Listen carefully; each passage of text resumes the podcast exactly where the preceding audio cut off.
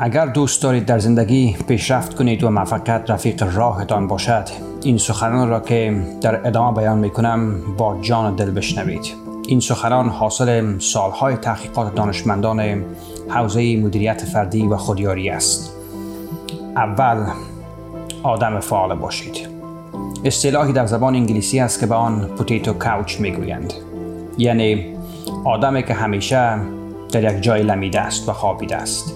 پس تلاش کنید این صفت را نداشته باشید به ویژه اگر جوان هستید دوم با پدیده شکست و ناکامی باید عادی شویم بدانید که شکست ضد موفقیت نیست بلکه بخشی از پروسه موفقیت است و به گفته بزرگ به هر نشدن نباید گفت ناکامی شکست هاست که سرانجام به پیروزی بدل می شوند و الزامی نیست هر کار را که شروع کردیم به موفقیت منجر شود.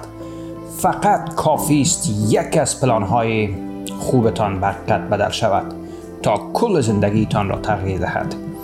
پس با کلمه شکست ذهن خود را رفیق بسازید. و به خاطر تجربیات و درسی که به شما یاد می‌دهد سپاسگزارش باشید.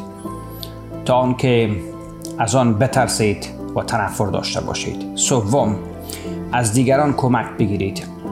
زمانهایی در زندگی ماست که باید از غرور بگذریم و از دیگران به خاطر انجام کار کمک بخواهیم. روحی که متاسفانه کمتر در فرهنگ با جا دارد. چهارم رژیم سالم غذایی داشته باشید و روی سلامت ذهن و جسمتان توجه جدی کنید. چون اگر ما نباشیم دیگر هیچ چیز معنا نخواهند داشت. پنجم فروتن باشید.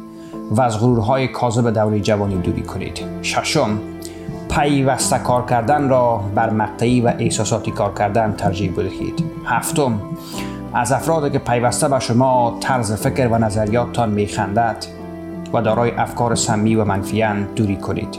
هشتم به جای اینکه زیاد پلان بگیرید بهتر است کم عمل بکنید. چون از صدها تصمیم کرده یک عمل انجام شده. بهتر است. در آخر هم یک گفته مشهور ژاپنی ها توفیتان ژاپنی ها یک شعار دارند که میگن اگر یک نفر می‌تواند کار را انجام بدهد شما هم می‌توانید آن را انجام دهید. و اگر هیچ کسی نتوانست کار را انجام بدهد تو باید آن را انجام بدهی.